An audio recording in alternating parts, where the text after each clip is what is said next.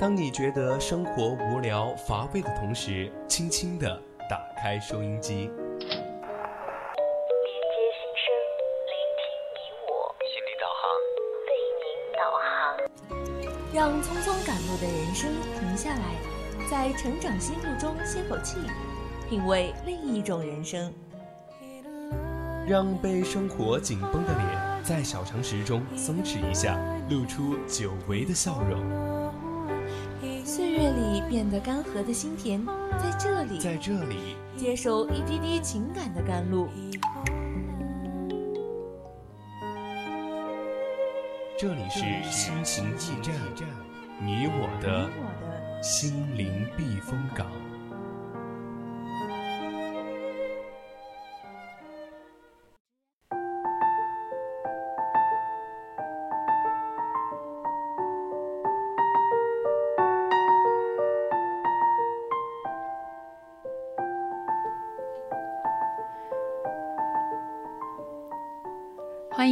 这里依然是我们的心情驿站，我是主播依晨。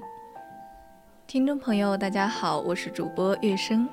上半段呢，依晨主播给大家分享了一篇文章，慢慢来，不要给成长加速。那么下半段呢，我们就一起来聊一聊，你囤菜了吗？国人的危机意识。哎，月生就最近有没有看到这个热搜话题？就是你囤菜了吗？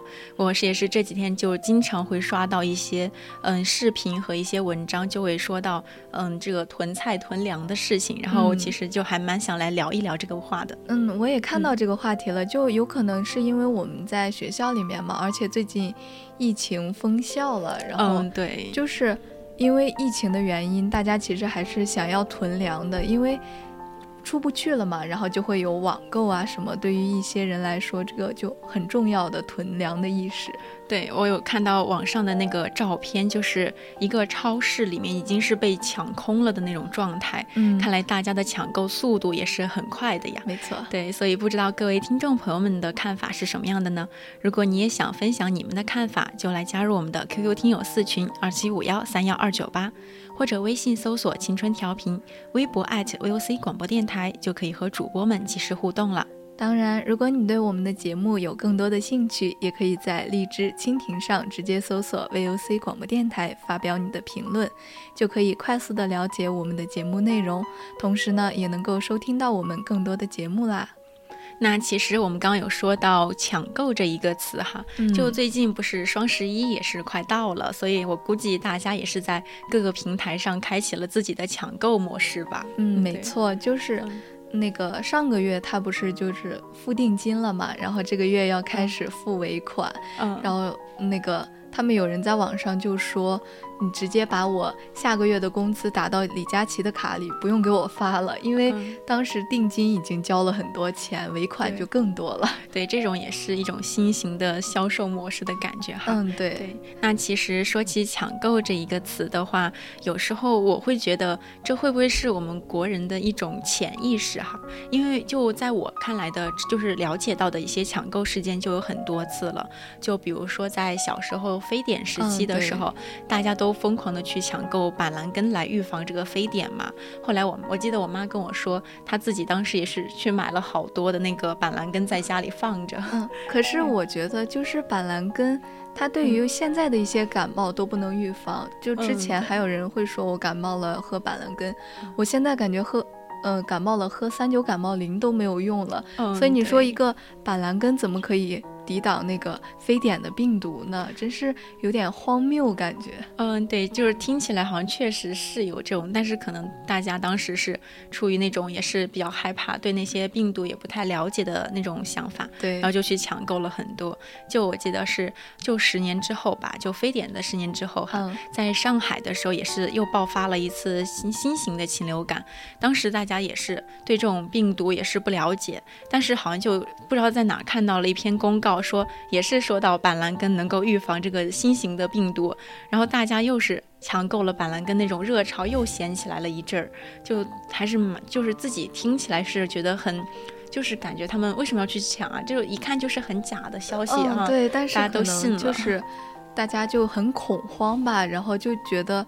嗯，这个病毒要来了，我得赶紧买一些东西防御，因为没有正规的，就是呃消息称到底什么可以防御这些病毒，大家对于这个忧患意识吧，感觉是当时比较强，嗯，对，当时。大家在抢口罩呀、板蓝根，甚至还有白醋，就又重出江湖了，成为了一些紧俏物资，甚至出现了卖断货的情况。我记得我妈当时也是疯狂的去抢购，我就觉得我跟我爸嘛两个人，我就说好像没有那么必要，买上一两个就可以了。对，然后我妈还骂我们两个，就说我们两个。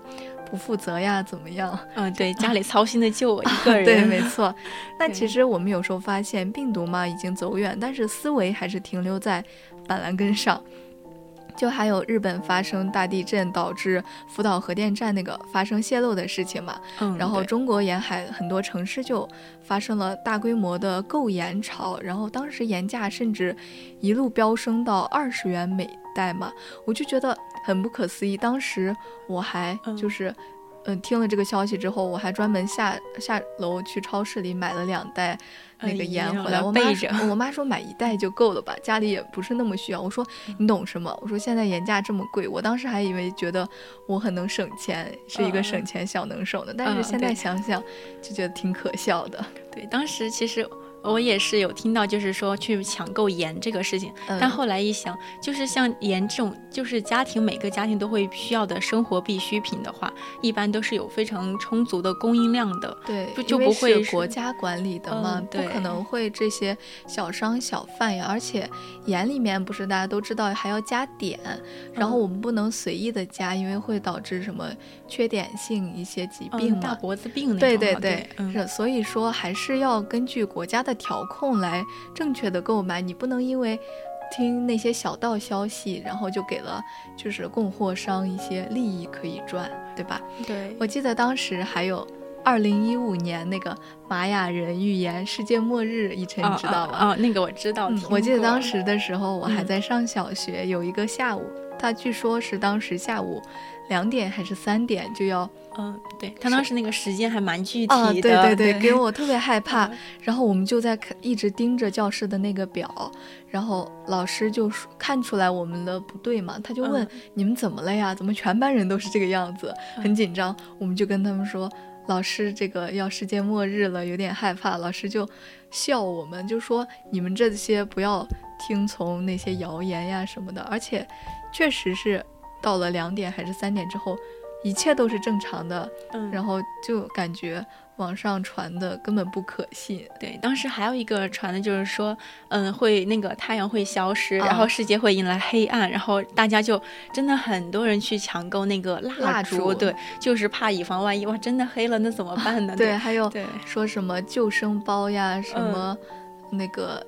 呃，饼干什么的，就是急救包，对，就是预防针万一真的出啥事儿了，还能够自己才能就还能维持一段时间的那种。这些都表明了，就是我们国人意识的，就危机意识很强烈，但是缺乏一些科学的思维嘛。我们不能因为任何那种。风吹草动，然后就一下子就是一哄而上，都去抢购。对对对。那说回我们今天的主题，就是你囤菜了吗？这个话题呢，就是起源于商务部当时发的一个通知嘛。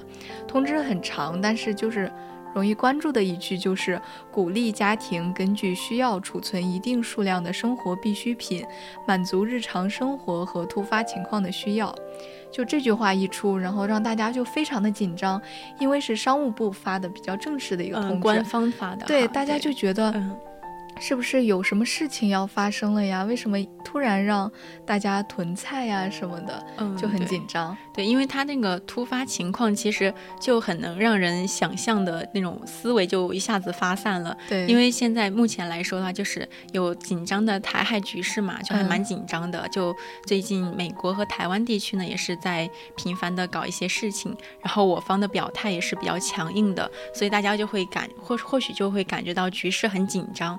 就有时候就各方消息都传来的时候，就商务部呢，其实也是很快就发布了一个，就是相当于感觉像是在辟谣的一个解释，就说，嗯，储备生活必需品呢，就没有别的意思哈，就是督促各地呢一定要严格落实菜篮子市场负负责制这种，嗯，就让他提前采购一些耐储存的蔬菜。嗯，对，并不是发生了什么大事，对，因为最近台湾的这个问题嘛，然后。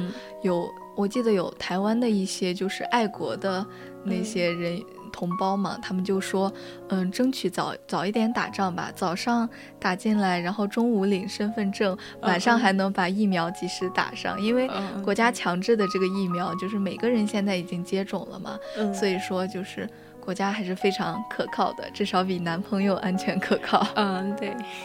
那我们说回来，就是可能很多人现在没有怎么关注世界疫情，其实现在全球的疫情形势还是非常严峻。就像现在，疫情不是已经反弹了嘛？所以就是疫情以来，因为我们一直戴着口罩呀，然后做疫情防控、做核酸什么，对这些。疫情增长的数字已经麻木了，但是现在的情况就是外面的大火一直烧得很旺，疫情形势很严峻，完全没有停下来的迹象，这才是我们现在要面临的真正的危机嘛。对，而且其实综合我们今年全球的疫情来看的话，今年这个冬天就我们国家来说的话，它面临的挑战也是蛮多的，也是挺严峻的。对，就首先我们就从环境来说的话，今年，嗯，我好像看的新闻有说，今年是双拉尼那年嘛，就大概率会是一个冬天，就是非常非常冷的。对，大家今天可能也就感受到了那种立冬嘛，昨天晚上刮了。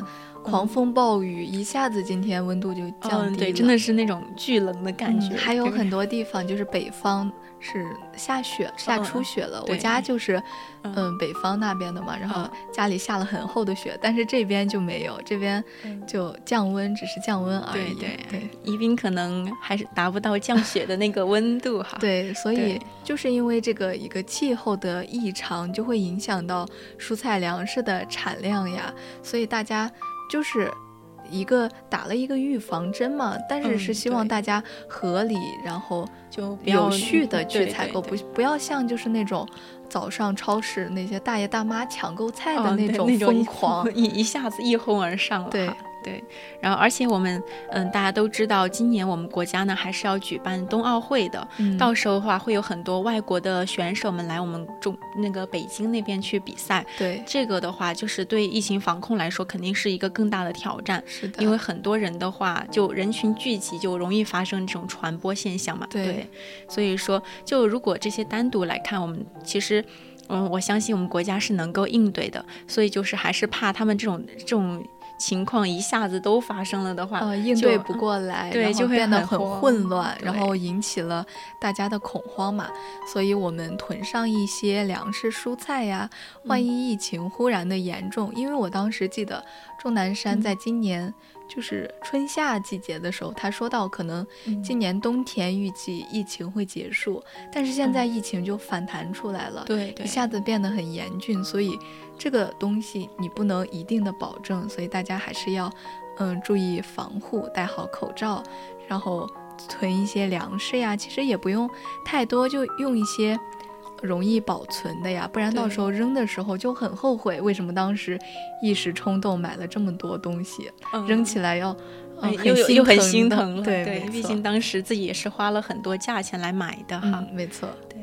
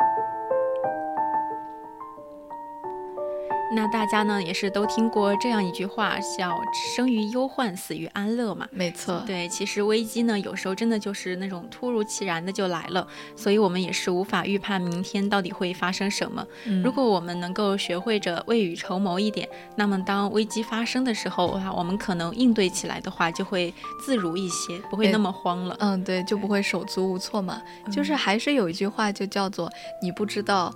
呃，明天和意外到底哪个先来？所以大家还是要过好每一天，然后，呃，那个未雨绸缪嘛，然后谋划好下一天。但是还是要今天的事情就今天做，今天的快乐就今天去享受，不要想每一天。所以呢，我还是很理解那些去抢购粮食蔬菜的人，因为他们就会想着为自己的生活做一些准备，不用因为。可能将来会面临的一些困境而担惊受怕吧，这一点呢，就在我们，呃，父母那一辈的身上就是很明显这种。对，就是说到父辈的话，我会想到就是当时我我我妈妈对，嗯，就是她每一次换季之前哈，她都会在家里备上各种那种能够预防感冒的一些那种药，嗯，然后我当时就就在想，我说我们又家里又没有人感冒，你干嘛要买那么多药放在家里啊？就就觉得很不理解他们这种行为哈。但是后来的时候，就我在那个疫情那年爆发的时候，我那天正好就感冒了，而且咳得很严重那种，但外面就就是不会卖那种，不让卖药了，对。感冒药是不允许卖了，嗯，对，然后家里正好有，那我妈就说这不就派上用场了吗？当时还不让我买，就就一下子感觉很安心，妈妈的作用。因为当时我记得疫情刚爆发，还没有研制出如何就是医治那个新冠疫情的时候，然后大家就。有消息说什么酒精杀毒呀什么的，还有那个说双黄连口服液。嗯，然后当时我家刚好有一有一盒子，然后说行了，这下不用去抢购了。但是后来也是有官方发发表言论辟谣嘛，就是说这个也是不可取的。一旦你有那个发烧感冒的迹象，一定要送往医院，以防是新冠嘛。嗯，所以就是说还是。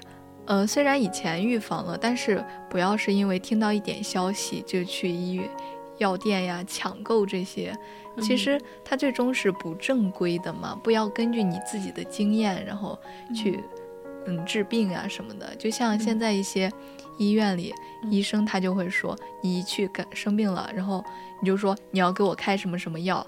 然后医生就会很纳闷，他说：“到底是我是医生还是你是医生？啊，你直接去问他要的对你并不是来看病的，所以就觉得还是听正规的、可靠的言论吧。”对，当时我记得就是我妈妈，当时她也是说，就是家里的口罩那些一些疫情防控需要的一些物资哈，就家里真的会有的时候就会，当时因为整个国家就是当时中国的那种疫苗，就那疫苗还没研发出来的时候，口罩那些真的那些物资都非常紧缺。对，当你自己拥有的时候，你就会觉得啊自己很幸运，嗯，很安心一点。对，但是当时还有就是捐口罩什么的，然后各大。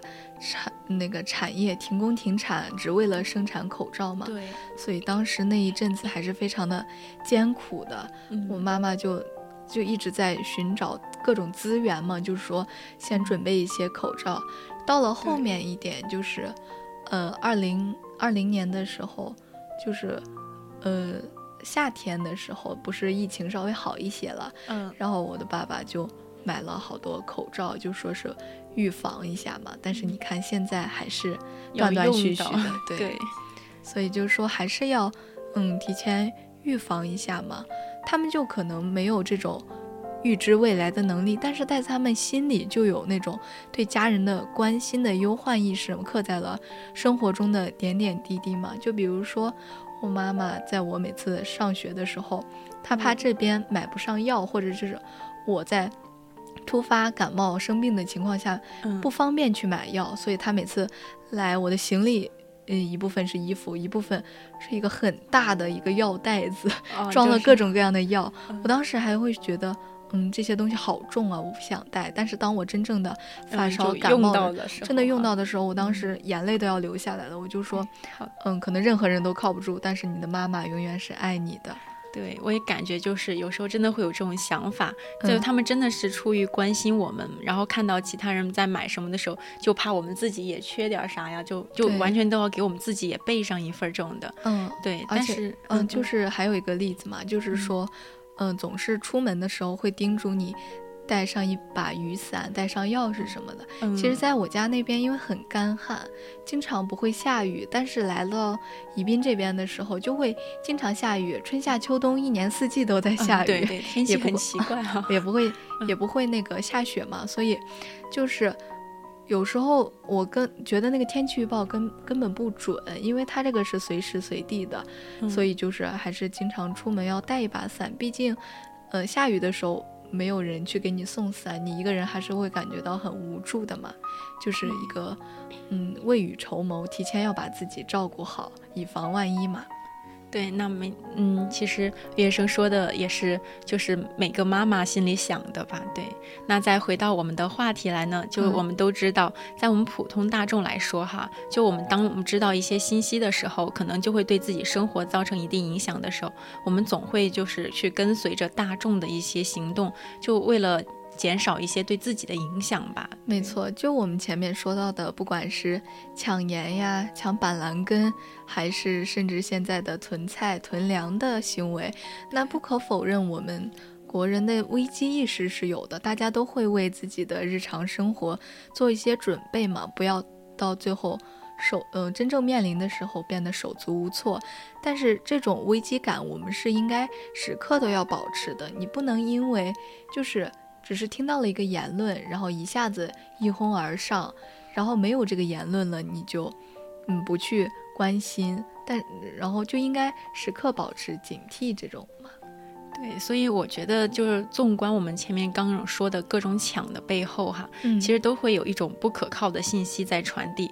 然后我们大众呢，也是相信了这些，就有时候可能是看起来经不起一些推敲的言论，哈，他们就出现了这种非理性的抢购行为。对，所以说，嗯，最最可能。背后的根本原因就是他们还是缺乏相关的认识，因为他们的信息渠道可能比较比较的狭窄，就没有相信就是一些官方的还没有发出来之前，他们就已经相信了的话。嗯，对，因为现在就是。有很多互联网有很多获取信息的方式嘛，但是你不知道从哪里看到的一个小道消息就以为是真的，然后就是一传十，十传百，每个人都这么相信了，所以就会引起恐慌的心理。我觉得这个是不对的，就你应该是等到官方具体的做出了解释和回答，你才去准备一些东西嘛。所以就是我们这个科学素养还是比较缺乏的，缺失的就是对谣言呀，或者是抢购这些信息最大幕后推手的一种相信吧。或许只是一个商贩，他发布这些信息是为了让你。购买这些东西，嗯，买盐呀或者买药什么的，那其实获利的说不定还是商贩，可能就是自己想赚点钱，对没错，嗯，并不是。那我们这些普通的民众就会受着这些舆论导向，然后跟随他们一起就是走嘛。就是我们还是要具有独立思考的能力。就我们经常老说一句话，就是不信谣不传谣，就是这句话。就在我们疫情期间，大家都是已经听得耳熟能详了。对对，而且我们也说谣言止于智者嘛，所以也希望各位听众朋友们呢都能够有一颗保持理智、科学思考的心嘛。对，就。嗯，那个我们今天讨论的这个抢盐呀，各种热潮事件中，就不排除一些媒体呀、网民为了博人眼球，他们就采取夸大呀、歪曲事实的手段，故意传播、炒作谣言，刻意的制造嗯社会恐慌的情绪，让大家就是陷入了这种焦虑不安的这种情况之中嘛。所以，我们还是要。嗯，在保留危机意识的同时，并不能被危机意识所裹挟嘛。要知道，过度去解读危机，往往只会让我们更加的慌张无措。我们只需要做好日常的储备工作就可以，也并不需要像这种大爷大妈抢菜一样，加入到这种抢购大军的队伍里嘛。对，而且有时候呢，我们在面对谣言的时候，大家也需要认真的去思考一下它的真实度和可信度，就不要盲目跟风，更不要就是说去网络上散发一些非常就是还没有得到证实的一些言论哈，嗯，这样会真的很很影响公众的生活秩序的。所以我们要做一个科学的大众，没错。那一转眼呢，我们的节目已经接近尾声了，在这里主播也要和大家说再见了。感谢大家今晚的收听，我是主播月生，我是依晨，我们下周同一时间再见。